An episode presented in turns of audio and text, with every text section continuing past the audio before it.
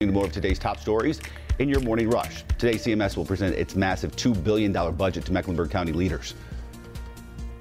Good Tuesday morning. I'm here at the Government Center. Related today, the CMS will present its budget proposal of $2.1 billion to county commissioners. Now, the county will only be responsible for about 28% of that full budget, or about 570 million. The major sticking points of this budget is trying to get teachers a pay raise, teachers and principals and staff members of the district. This on the heels of the district losing more than a thousand teachers since the start of last school year. Interim Superintendent Hugh Hattabaugh says it's very important to keep the district moving forward, and to do so, we're going to need to retain teachers. Charlotte City Council listened to the community weighing in on the proposed 2023 budget. Many folks cheered during public comment and advocated for the adoption of the budget at last night's hearing. The proposed budget would increase city employees' minimum wage to $20 an hour.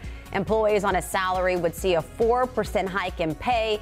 The budget will be considered for adoption on May 31st. CATS is trying to make public transportation a little more accessible. Leaders unveiling a new plan to improve connectivity throughout Charlotte with something they're calling microtransit. It means different stops along a main route that act as hubs.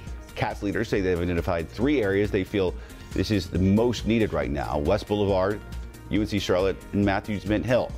The council will have to approve the plan next uh, after this. President Biden signed a bipartisan bill to reboot the World War II era Lend Lease program to help Ukraine in its war with Russia.